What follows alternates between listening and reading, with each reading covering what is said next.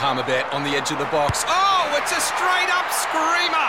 Download our app today and enjoy straight up screamers this FIFA World Cup with great odds, great promos, and same game multi at Palmerbet. Gamble responsibly. For gamblers' help, call 1 800 858 858. Sando, 2002, Bali, Sari Club. Not long before the bomb went off, you were there. Now, we speak about sliding doors moments on the field and in the coach's box. This would um, would make that look absolutely minuscule, the events of 2002, when, of course, so many Australians lost their lives. And, and you were fortunate to have flown out the night before, but you still had plenty, plenty of friends on the ground Yeah. over there in Bali. Yeah, that was really scary, Sam. So, um, so 2002, we're on an end of season footy trip. October, we're in Bali with with obviously the with most of the Geelong group. And the night before, there was about 30 of us, 35 of us potentially sitting out in the front area of the Sari Club. And the next night is when um, the two vans drove through the front gates and obviously stack full of Explosives. explosives and, and up and up it went. And um, unfortunately, so many lives were lost. You're- You're in the air, though, aren't you, when it happens, I think? So Yeah. you land. I, I was flying back. Yes, I, I I jumped on a flight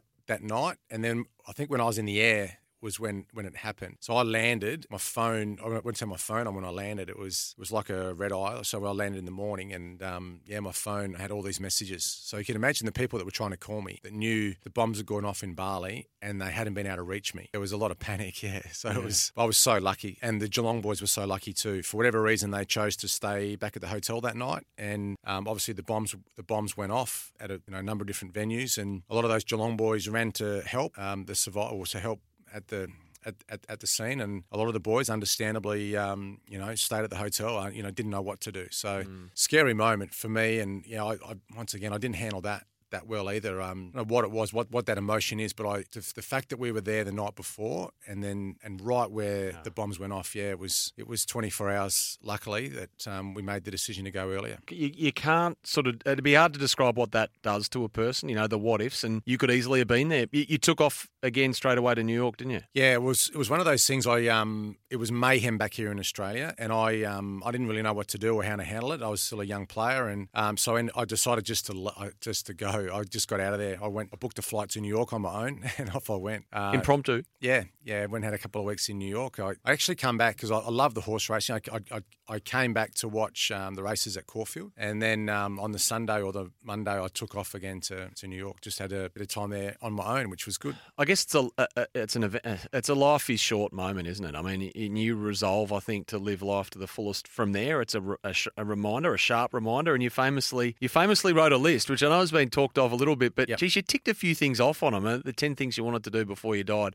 The pilot's license, which you touched on earlier. Now, you wanted to fly a jumbo, didn't you? Yeah, well, that was the thing. I know. I, I did an article with uh, Dwayne Russell, and we were talking about I read it. about about the Bali bombings. It was just, and I think a lot of people that have had moments like that have had a, and you know, I think it's famously Confucius says a man has two lives, and his second life starts when he realizes he's only got one. Yeah, right. Um, and that was exactly that moment for me where where I knew could have gone either way. Obviously, 24 hours earlier. So I thought, right, I'm just going to give this life everything I've got, you know, and I. I Obviously, I was playing footy, but I thought, I, and I loved aviation. I thought I'm going to get my pilot's license. And I said, right, I'm going to, I'm going to be the best player I can be. I want to win a premiership, which I'd never, never done. I love. Um, oh, what else was on the list? I, I wanted to go to the World Cup finals. I wanted to go to on a West Indies cricket tour and and watch the boys play in the Caribbean. I thought that would be awesome. But yeah, I, I and I wanted to finish my commerce degree, so I, I finished off that. So I had had these things that I, I just wanted to make sure that I wasn't going to s- spend my whole life telling people this is what I want to do. I just went and tried to do them as, as, as many as I um, many as I could. I went to the I went to the went, went to the World Cup in 06. Saw Australia play Brazil in Munich, and I saw the Ivory Coast play the Netherlands in Stuttgart, I think it was. So I had a, a great experience there, and I, I guess it's part of my motto. My motto a little bit today too. You know, I'm not that I'm the fun guy or anything, but I'm I, I um I try to look for opportunities to experience things rather than yeah that you know sit at home and wait.